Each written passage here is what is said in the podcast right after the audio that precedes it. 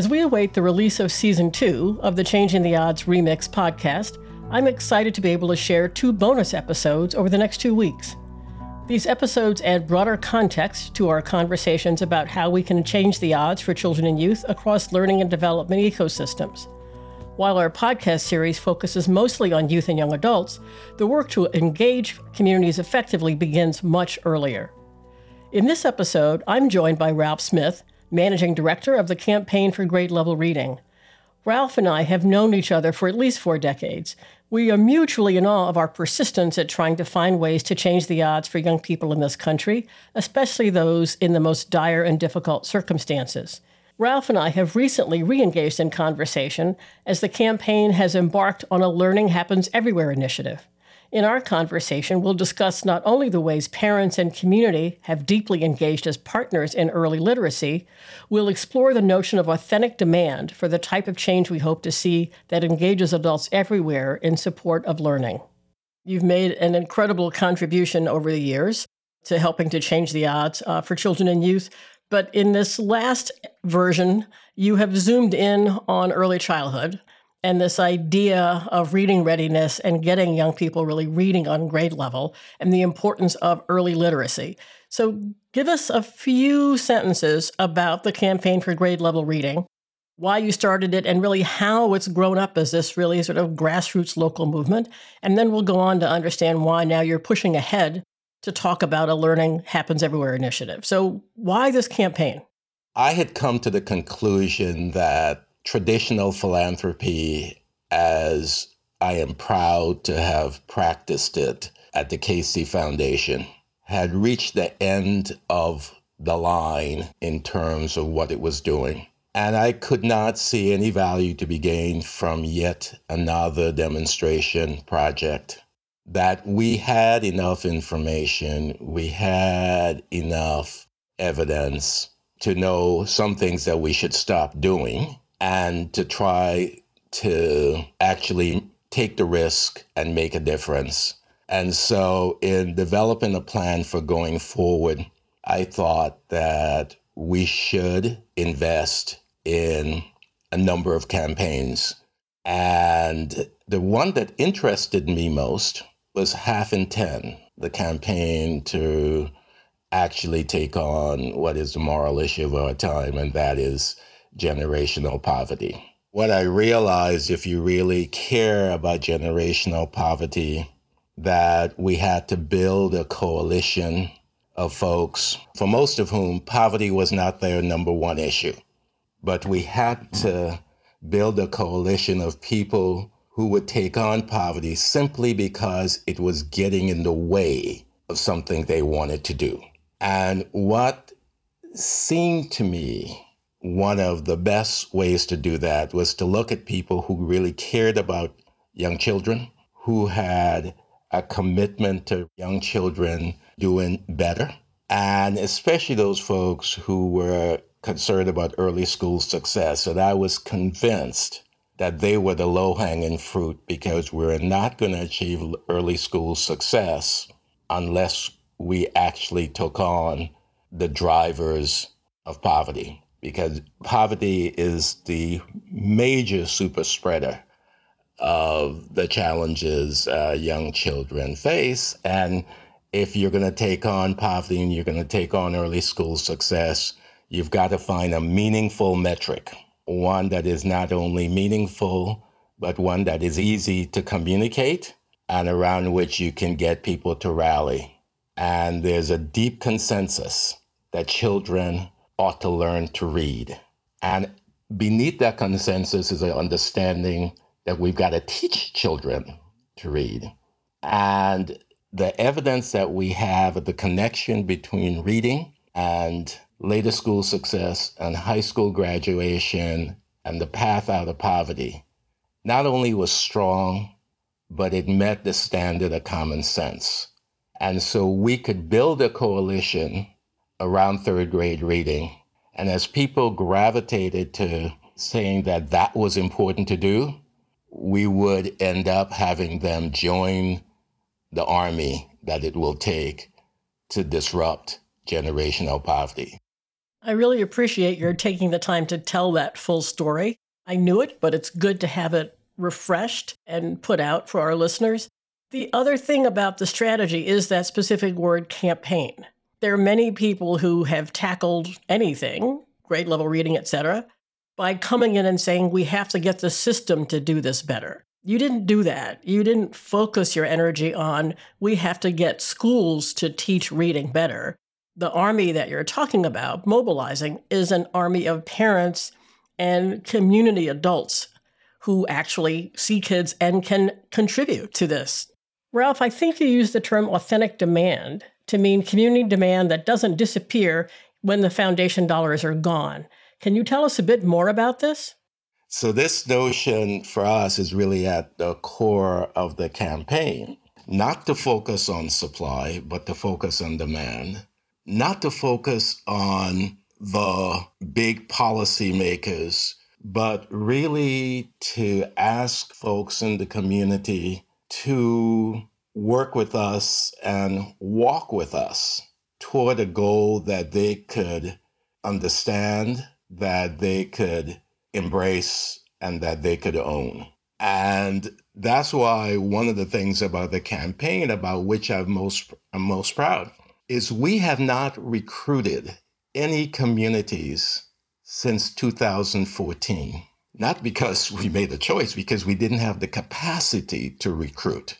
The campaign has more than doubled the number of communities since then because people are looking and hearing from what's happening next door in the community next door and the county next door. And they're joining the campaign. They're saying, We want to join. We want to join because they're seeing something happening that has moved us to try to keep the campaign for grade level reading as a very close to the ground effort with a number of initiatives that are not competing with each other, that are not competed for, to, for a few pilot programs, but have the oxygen and the local momentum to continue to struggle and to strive for something that has meaning to them and to their communities.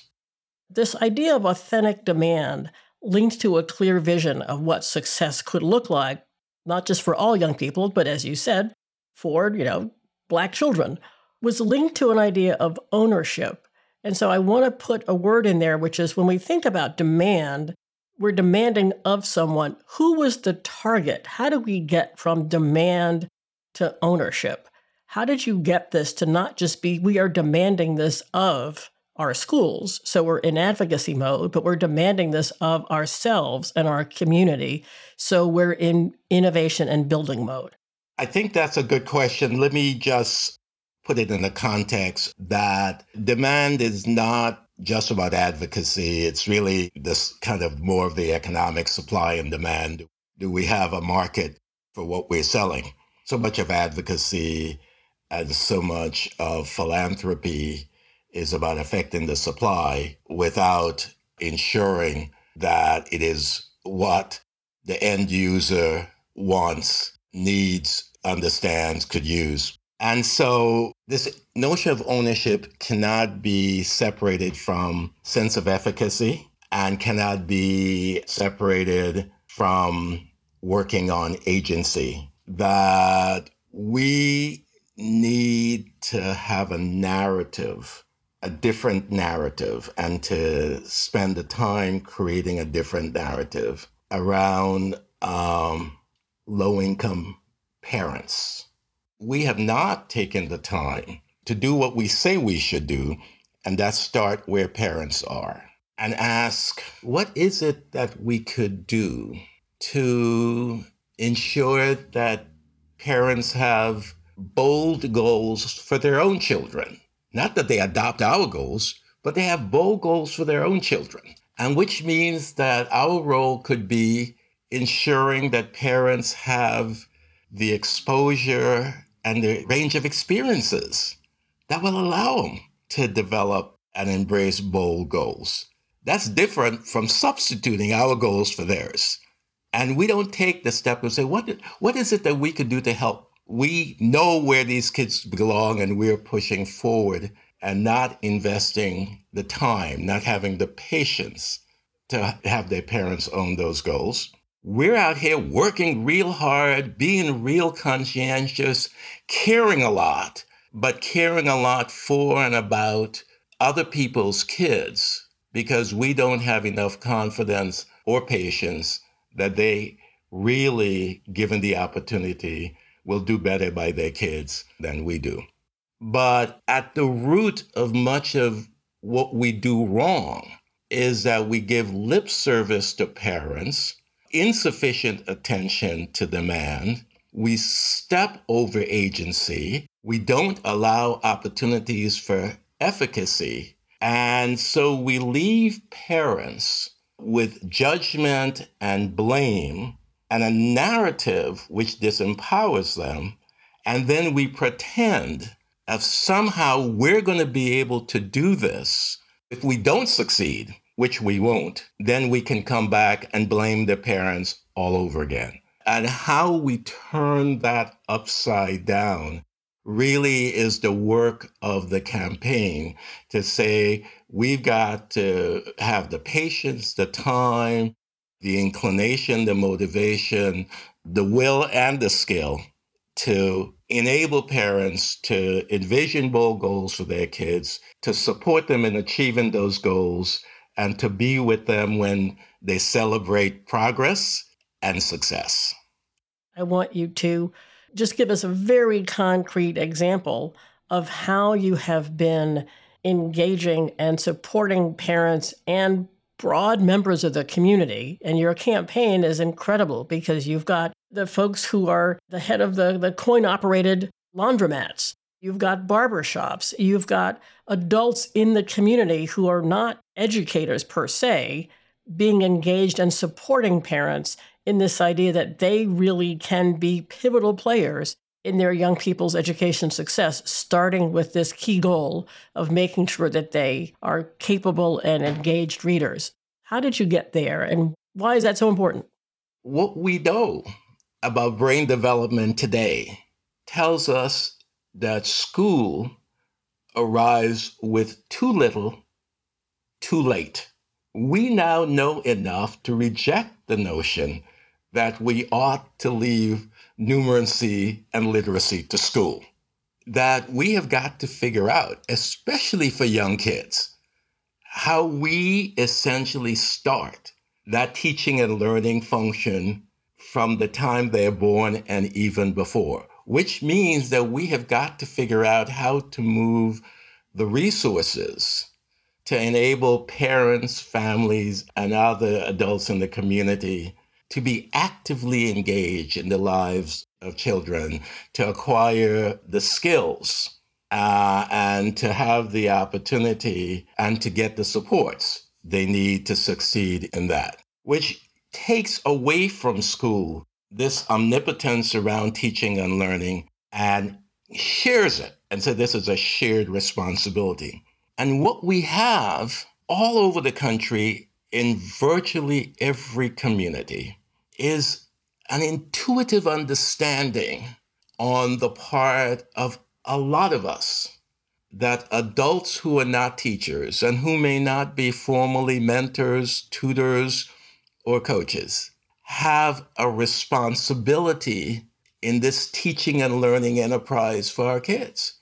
And so these programs, which are laundromats and barbershops and museums and libraries and mom and pop stores uh, represent this sort of intuitive understanding that there is more to do, that this is a shared responsibility. And what we're trying to do by shining a light on those efforts by is to create a series of high five moments to affirm this intuition and to wonder with these folks whether we can build collectively the capacity to realize the aspiration that is not always said out loud.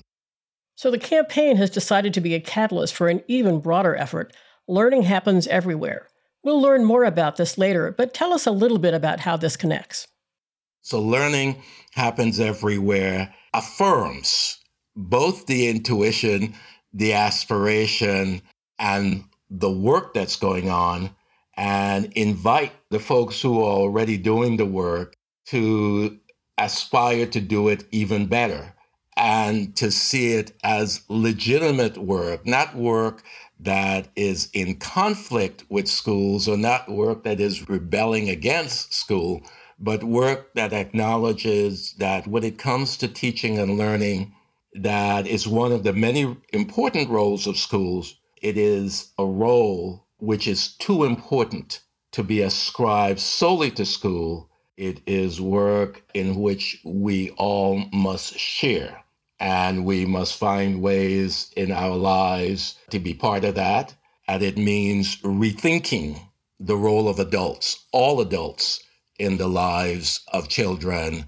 And that is for us one of the most exciting and potentially transformational outcomes from the pandemic. I want to recap what you said and then ask you a question. This deeply held thinking that learning happens only in schools and caring happens only in families and communities is something that you want to disrupt. And that, in fact, the pandemic demonstrated for us the falsity of that sort of bifurcated idea that we send kids into this thing to learn, and then the community and the families just do care. You've really sort of pushed both of those together in a very important way.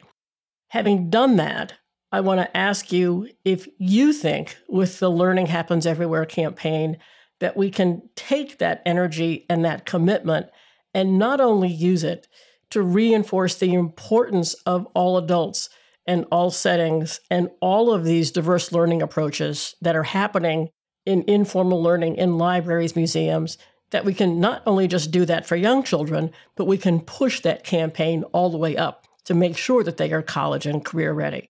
Is there something special about the fact that we did it with young children that's going to make it more difficult to keep it going? Or do we, as you start this campaign, do we have an opportunity to push this all the way through the developmental phases?